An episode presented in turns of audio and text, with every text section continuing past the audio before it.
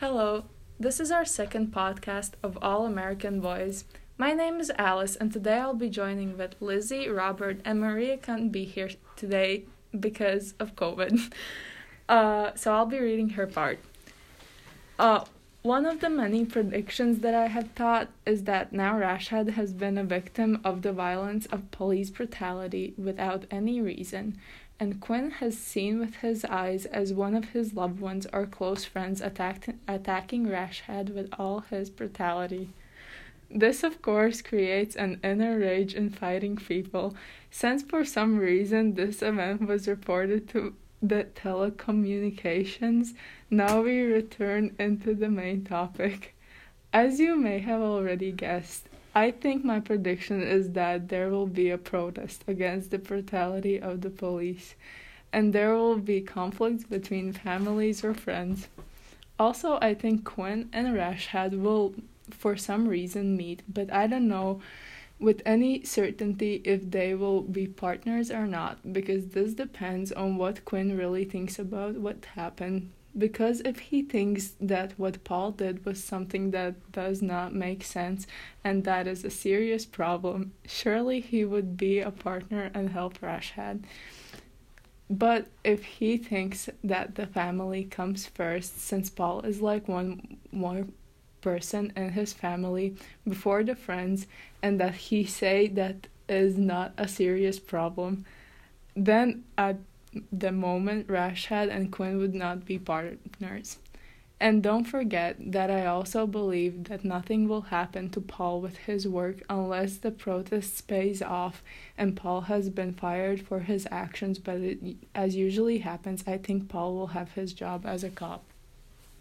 I kind of agree with like what Maria said because like, in you if you look in real life when stuff like this happens in real life, there's always protest and there's always like action that usually happens. Like, when this happens in real life, cops get released or like put on uh, leave of absence and stuff like that. So it causes mass chaos and like, recently there's been oh well yeah a lot of things happened and when that it caused the big spark of everything going like completely chaos. So I kind of agree with what she's saying, and I feel that she said uh, the meeting. Uh, I think they will because uh, for him to have to see, well, for like uh, Quinn to have to see that, and then the other one, uh, Rashad, has to go through that. They both seen like really traumatic stuff, and they've been through a lot. So I guess they can probably help each other be able to talk and like get through it. If that makes sense uh, one of my themes that I came up with was like racism because of just the way that Quinn was treated and stuff like that. Cause or Quinn, I meant Rashad, because of how he was like wrongly accused for something and then he got like attacked for no reason and basically that actually happens in real life, which is wrong and sometimes it it's can lead to very dangerous incidents that happen, like protests and stuff like that. And then another one of the themes that I had is they both come from Quinn and Rashad both come from like troubled childhoods. So like they're kind of both already dealing with traumatic stuff and then to go through this it's adding on to the stuff that they've had to go through throughout their lives. And basically they're still young, so it's kind of hard for them to be able to go through life knowing that they've dealt with so much as teenagers and stuff like that.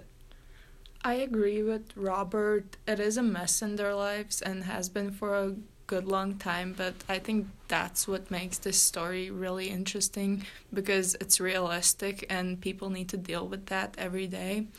And we will also also talk about two characters and their development. So Quinn starts to overthink about how even the closest people can be the bad guys. For example, after the arrest, he is not able to look at Paul and thinks what he did is wrong, even if asked to help him through court and support.